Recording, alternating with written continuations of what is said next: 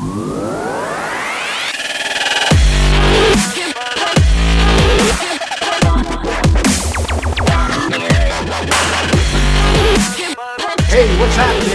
This is Isai Rodriguez, host of the Dadspiration Podcast, where I cater to the professional working man, 40 and above, who's looking to make positive changes to his health, lose weight, and become stronger overall through simple lifestyle changes. I'm here to share inspiration, tips, and proven lessons that I've personally learned and lived through in my 40 plus years on this beautiful blue planet. So today we'll start the discussion off by talking about the best sleeping temperature in our first segment. And then we'll move on to our second segment and talk about the one exercise that promotes better posture, nicer abs, and functional movement. Before we get into that, if you'd like to continue the conversation, then get on over to podcast.dadspiration.com slash VIP to get on the VIP Insiders community, where I share more entertaining behind-the-scenes stories, tips, and hacks that'll keep you feeling younger and younger each and every day. That's podcast.dadspiration.com slash VIP. Again, that's podcast.dadspiration.com slash VIP. Be in the know starting right now. Also, don't forget to rate me on Apple Podcasts or wherever it is that you're listening to this episode right now. And leave me a nice, fat, juicy five star review and some absolutely beautiful words of why you love the show so much. It really helps me get the word out, and it's honestly the one place where your vote truly matters. And now, let's move into our first segment with Healthy Conversations. So, in this week's installment of um, Healthy Conversations, we're talking about the best sleeping temperature. Is there a perfect temperature? Is there anything like uh, perfect about sleeping temperature? I mean, really, you know, let's, so let's, I mean, let's face it, really. I mean, be, being in a comfortable environment is essential for healthy sleep, period.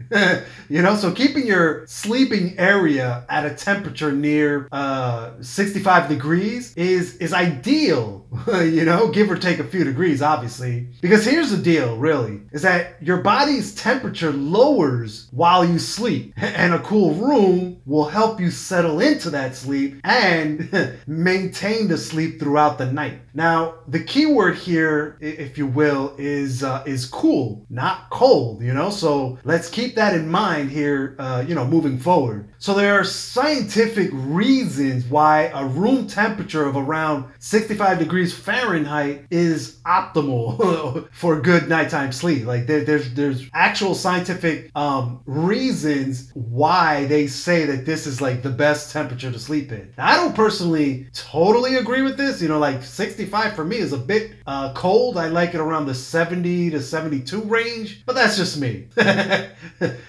and I by no means have the greatest sleep. So, and and it basically like these these um, scientific reasons it, it basically relates to your body's internal temperature regulation. So your body's internal temperature changes during a full 24 hour period you know in one day basically. This is also known um, or i guess scientifically known or medically known i don't know uh, as your uh, you know as a circadian rhythm. You've probably heard me talk about this circadian rhythm in the past and it's basically this internal mechanism that your body uses or has or implements, you know, to uh, adjust the body temperature for different times of the day so that you can essentially get to bed on time, get your rest, and wake up refreshed. You know, that's I guess that's the ultimate goal. You know, so so when it's when it's just about time for you to go to bed, your body begins to lose the, the heat, the warmth, you know, and it continues to cool down until it gets to its lowest point, which is more or less around daybreak or around um, you know 5 a.m. If, if you're not a night owl, you know what I mean. If you're if you're um, you know you're working your nine to five during the day and then you're at home in the evening and then you go to sleep at night. You know that's that's more or less how it works. But you know when when your temperature starts to drop at night, you might notice actually you know late in the evening you might notice your hands and feet getting warmer at first, you know, and this is because your body is letting that heat. It's it's starting to let that heat escape uh, through your hands and your feet, and, and to re, you know to reduce your core temperature when you feel that, that's your body starting this uh, internal process of temperature control, you know? And so, if the temperature in your sleeping environment is too hot or too cold, think like you know the Goldilocks uh, story, uh, it might affect the drop in your body's internal temperature and ultimately cause you to have you know bad sleep or disrupted sleep as they call it. Now nobody wants that, right? you know I I know I don't. but when the temperature is outside of the comfort uh, or the comfortable sleeping range, then you know then this can ultimately impact your overall sleep in, in a few different ways, you know? You might notice um, you have like restless sleep when the room temperature is just a little too hot, you know? This restless sleep is a hot, in a hot room can be caused by a decrease in your REM sleep, you know? Also, uh, humidity is another factor to keep in mind, you know? So in addition to heat, humidity itself can contribute to some sleep problems, you know? On the flip side of things, the cold generally will not affect your sleep cycle. That, that's more or less why they recommend or they, they found this cooler sleeping temperature to be ideal. You know, so setting the stage uh, for for healthy sleep is super important. You know, and part of that uh, setting of the stage is is your body temperature or you know the, the temperature in your room and controlling that so that it's a nice cool comfortable temperature for you to sleep in. And so i have some tips here for creating an environment that contributes to quality sleep because that's what we're looking for really is quality sleep. I'm, I'm a huge proponent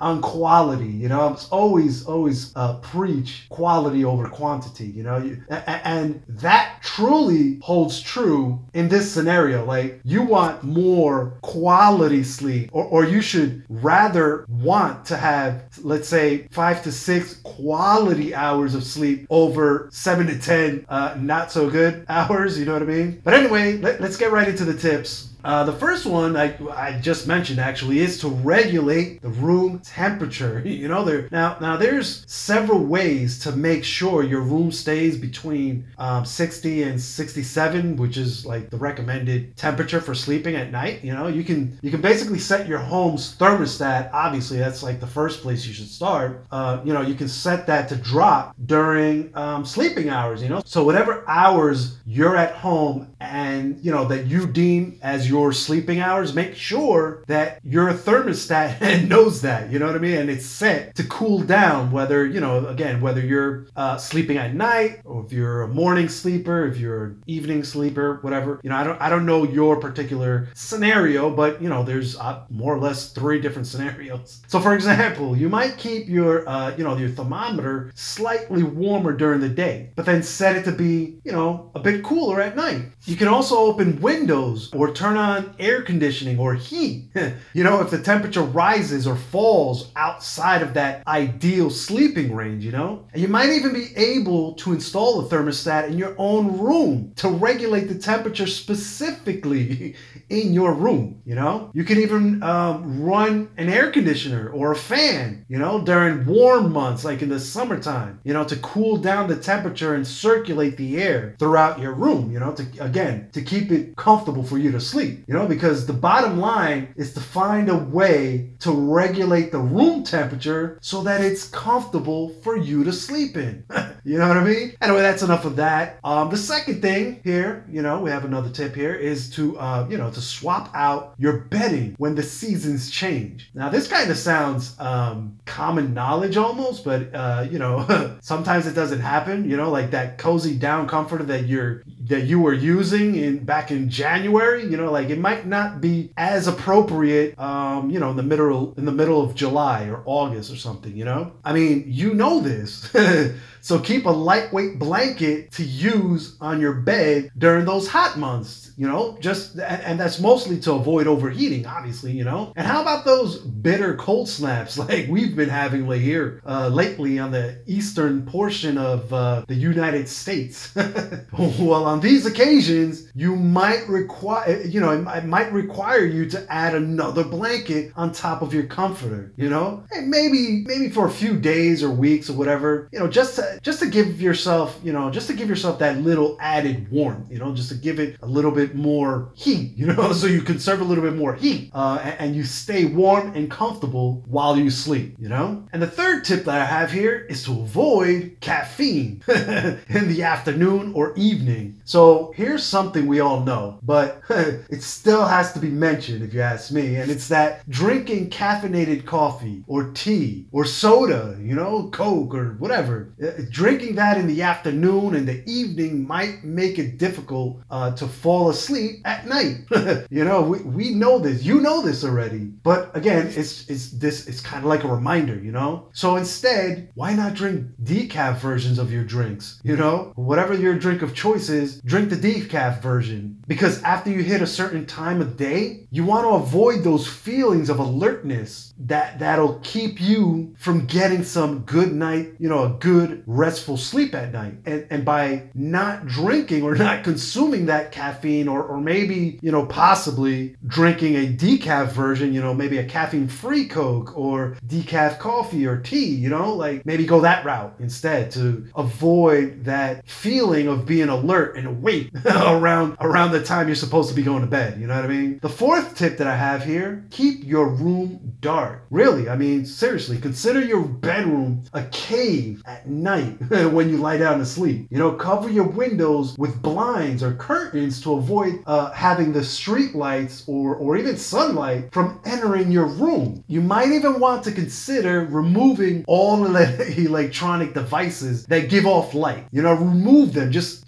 just get rid of them. Get take them out of your room. so things like anything with blinking lights or computer monitors or you know phones, mobile phones. You know, leave them down in your family room or in the kitchen or some other room other than your bedroom. You know, you want that room to be dark and conducive. You know, uh, inviting uh, for a restful sleep. You know, bonus tip on that one. You know, as far as making your um your room super dark, this one j- literally just popped into my head. Is um they they um they sell those I, I don't I guess night masks they call them. I'm not exactly sure. Um, I, I kind of joke with my wife and I call it the face bra because it literally looks like a bra that goes around your eyes. Uh, but I, I guess it's called a night mask. I, I got I would have to look that up. But um, realistically, for for this whole keeping your uh, room dark, if you have tried the curtains, if you've tried taking the phone out, or if you absolutely have to have a phone next to you for whatever reason, maybe you're like me and you're an IT professional and you're on call, you know what I mean? Get yourself a face mask to literally drown out all light. It, it, I mean, for me, it, it's worked wonders. So, I mean, I highly recommend it. But anyway, that's just another bonus tip to um, that literally just came to mind, and it'll help keep your room, your environment dark, so that you can get the sleep that you need. the fifth tip that I have here is to embrace the quiet. So just like with the light, uh, you know, uh, that, that's being given off by devices like that you own, like your mobile phone and your, if you have a laptop, a television, anything that's blinking, anything like that, your bedroom should be free from noise. you know, so just like you're eliminating the light, you want to eliminate the noise. You want it silent. you know, you don't want anything that can distract you from falling asleep or possibly wake you up in the middle of the night. You know, you're, you're looking for absolute silence again, or as quiet as you can possibly get your room to be, you know? So keep gadgets that might buzz or beep, you know, keep those away from your bedroom and maybe even consider a white noise machine or earplugs if you're unable to block out noises, you know, made by others, if you live in a noisy complex or something like that. For most of us, you can easily hit off these last two tips about, you know, quiet and darkness simply by leaving your smartphone in another room or, or in the living room, you know, or something, you know? Because again, the mobile phone blinks, it lights up, it's bright as hell, you know? It, it, it beeps, it buzzes. Like j- th- j- that tip alone, if you can, if you possibly, because I know some people, I myself, you know, included, like I say, we, sometimes we're on call and we have to have that phone there, you know what I mean? so I understand that. But if at all possible, leave that bad boy in another room, you know what I mean? The sixth tip is to set a sleep routine. So your body's circadian rhythm gets used to having a regular routine, you know, for your body. And you should really stick to that for healthy sleep. So try to go to bed at the same time each day, first of all. That's like first and foremost. Try to keep a schedule of when you go to sleep, you know, and try to go to sleep at the same time every day, you know. And then again, this this is like a sound probably sounded like a broken record, but power down your gadgets or other blue light screens a half an hour to an hour before your bedtime, you know, before that time that you're gonna start heading to bed, whatever time that is 9, 10, 11, whatever. Try to time it so that you're turning off those blue light screens, your, your mobile phone, your laptop, all that stuff, the television. Make sure you're turning that off at least about a half hour to an hour before your bedtime. And then why don't you consider reading a book, you know, or doing something calming like breathing exercises or meditation before turning off all the light for the night, you know, because here's the bottom line when it comes to the perfect sleeping temperature. You know, you want to make sure the temperature where you sleep is on the cool side, you know, before you close your eyes at night, you know? Like this will help your chances of getting a good, healthy, and uninterrupted amount of sleep every night. And then remember that ideally, this is ideally, it's not this is not written in stone, but ideally your room should be between 60 and 65 degrees Fahrenheit for, you know, for healthy sleep. And that's pretty much it, you know? Just remember, the more you know, the better you'll be. you know? And so, with all that said and done, let's switch gears and move on to our second segment Mighty Man. So, in this installment of Mighty Man, we're talking about the one exercise that promotes better posture, nicer abs, and functional movement overall. Now, what exercise is that? we're gonna get right into it, you know, because I don't want to beat around the bush much. I know you're you're busy, I'm busy. I just want to get the information to you. That exercise that we're talking about here is the decline bench press. Let that soak in for a bit.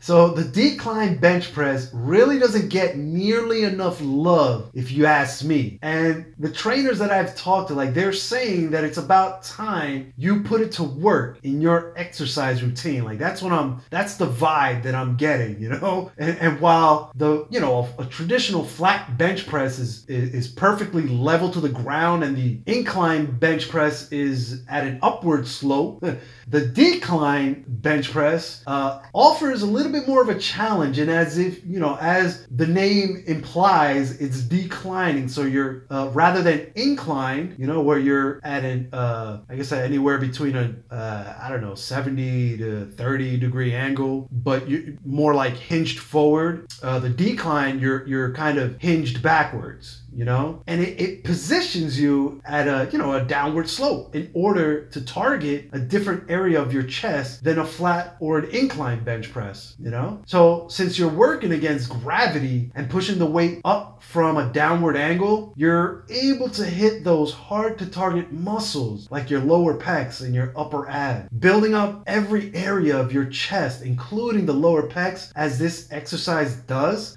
can really benefit you greatly in your everyday life, that's where the functional movement comes in. You know, so having obviously having strong chest muscles helps with your posture and with your other everyday movements, you know? So like, you know, not not only does it strengthen your chest, the decline bench press also builds up your arms and your shoulders, uh, particularly your anterior deltoids, your triceps and your biceps. And yes, I did write that down because I wanted to make sure that I reiterated the information correctly. Um, I, I usually call them the deltoids, the triceps, and the biceps, but th- there's um, I think there's two sets of deltoids. I don't know, I know one is the anterior. I think the other is the I forget what the other one's called. But anyway, here's exactly how to go about using a decline bench press for yourself. So if you want to try the decline bench press, which I you know highly recommend, then here you know here's some easy to follow instructions that you can use at the gym or at home. You know they'll they'll set you up right so you're not only getting the most out of it, but also doing everything correctly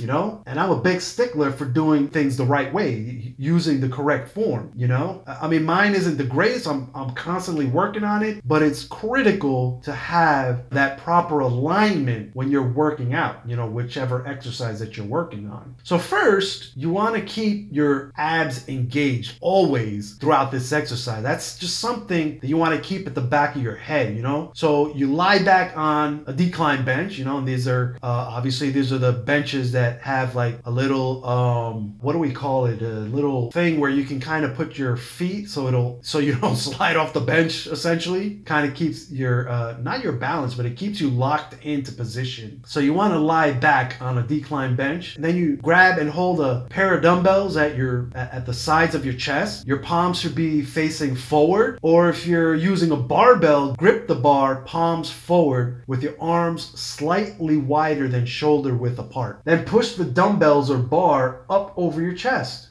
Pause in that position and then slowly bring the weight back down to the starting position. Now, I suggest starting with a lighter weight and gradually working your way up over time, but that's pretty much it right there. Simple, easy to do, yet super effective. And as far as the positioning of the bench itself is, you know, as far as that's concerned, you don't need all that much of an incline, really. A few degrees, 20 to 30 at most, should be more than enough to get a good burn going and hit those muscles nice and good, you know? And again, start with a weight that you can easily press for 10 reps. You know, from there, what I suggest is, you know, go up 5 to 10 pounds at most, you know? As you start getting stronger, then you can slowly increase that. And I also suggest that you don't increase the weight more than 10 pounds at a time. Like, don't start with 20 and then ramp it up to 40, you know?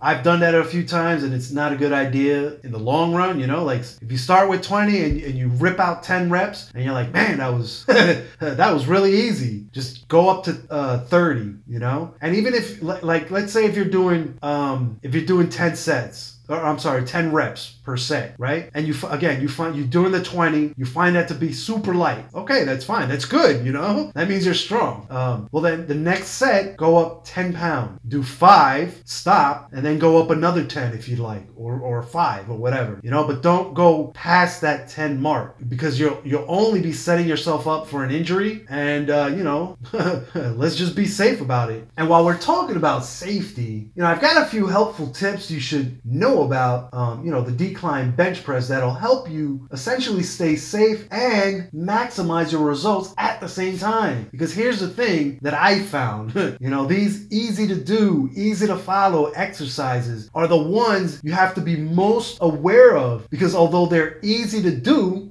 they're also easy to mess up and easy to hurt yourself and easy to screw up, you know, for lack of better terms. And so there are a few things to keep in mind when you're using this piece of equipment, you know, the decline bench press. The first thing is to avoid starting too heavy. We kind of mentioned this um, already, you know. Uh, it's, it's tempting to want to challenge yourself right away, but that's never a good idea. Avoid starting off too heavy because by doing so, you can be taking on too much and potentially hurting yourself before you've mastered the form or even worked up enough strength strength to really get a good workout, you know? So instead, start at a manageable weight and go up from there. Like I mentioned earlier, start at 20, go up 5, go to 25, and then maybe to 30. Or if, if you're feeling really good, go from 20 to 30, and then from 30 to 40, you know? But don't jump that 20 pound barrier. Second tip, avoid holding your breath. This is a big one. Like, how often do you catch yourself holding your breath when you're doing a challenging exercise? I thought it was just me when my trainer pointed it out to me, but as it turns out, it's actually more of a common mistake that people make when using a challenging piece of equipment or exercise. Think of the burpee. are you holding your breath when you're when you're doing the burpees or are you breathing through the burpee at the right time, you know? So when you keep breathing, you'll have better form. You'll be more stable and you'll perform better overall, period. the third thing is to avoid your elbows from being too wide. This is another common mistake I see is, uh, you know, with people's elbows being too wide. Try to keep them at 45 degrees from your body. You know, when you keep the correct form, you'll keep your body feeling its best and get more out of the exercise. That's pretty much it. Those three little tiny nuggets of wisdom will help you get the most out of this exercise and keep you pumped up and ready to go, you know? Because there's a lot of pros with using or incorporating the decline bench press into your chest routines. I mean, it flat out targets different areas of the chest where incline or, you know, and, and traditional flat bench presses just don't, you know, they just don't hit those areas, period. Doesn't matter how much you do, how much you lift, or how long you lift the traditional way just doesn't hit those certain muscles. And if you're going for the total body, you know, or chiseling up and stuff, then that's you, these are the type of exercises you want to kind of sneak into your routine here and there just to make sure you're well rounded, you know? It also puts less stress on your shoulders. It also, you know, allows for uh, a greater range of motion and also allows you to press more weight. Think about that. These are all good things to keep in mind. But as with most most pros, there's always pros and cons, you know? And so, with that being said, let's talk real quick about some of the negatives too. Because I like to just throw it all out there. Now, I'm not feeding you all the pros and not telling you about the cons. I, sometimes I like to enunciate the cons, the negatives, a bit more than the pros, you know? Because the pros are pretty well known, you know? But the cons, the, the negative aspects of these workouts and exercise, sometimes people don't realize it, you know? But, you know, here's, first of all, it isn't always an option at the gym. That's a big one. you'll see regular bench presses more often than not, you know? Certainly more often than you'll see a decline bench press. But luckily for you, there is a workaround, you know? You, you can easily buy an adjustable bench for just under $200 to use at home in multiple positions. you know, another con is your grip when using a barbell. So if your grip isn't in the right place, it could possibly hurt your shoulder. So you really want to keep that in mind. You know, always make sure you're gripping the bar with your arms slightly wider than shoulder width apart. I think I mentioned that earlier, but it, it, I, I want to repeat it because it's important. you know, other than that, you really can't go wrong with this challenging and effective piece of equipment and this workout, this exercise. It's a super effective little exercise to spice up your chest and ab workouts, and it's super easy to do. And so, with all that said and done, that's it, you guys guys, that's my show for today. I hope you found some valuable information here. And if nothing else, I hope I've entertained you for a few minutes and was able to bring a little manly sunshine to your day. Thanks for taking some time out of your day to listen to me. It's very much appreciated. On next week's episode, we'll be answering the question Is there a connection between vitamin D and weight gain?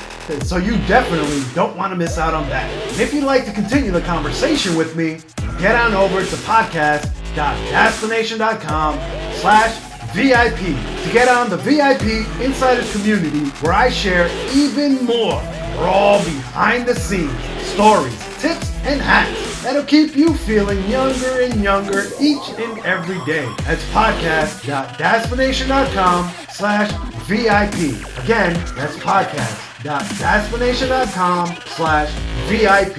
Be in the know starting right now. Also, don't forget to rate me on Apple Podcasts or wherever it is that you're listening to this episode right now. And leave me a nice, fat, juicy five star review and some absolutely beautiful words of why you love the show so much.